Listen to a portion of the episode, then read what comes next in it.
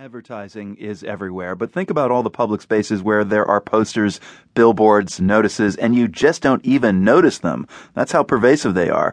But some people still get bothered by the constant eyesore of advertising. Imagine if those ads were replaced, though, with something that wasn't trying to sell you stuff photos of cats, for example. We know from the internet that's really what we want to see, and that is precisely what one group of people in London decided to do to one station on the tube, London subway system. Our man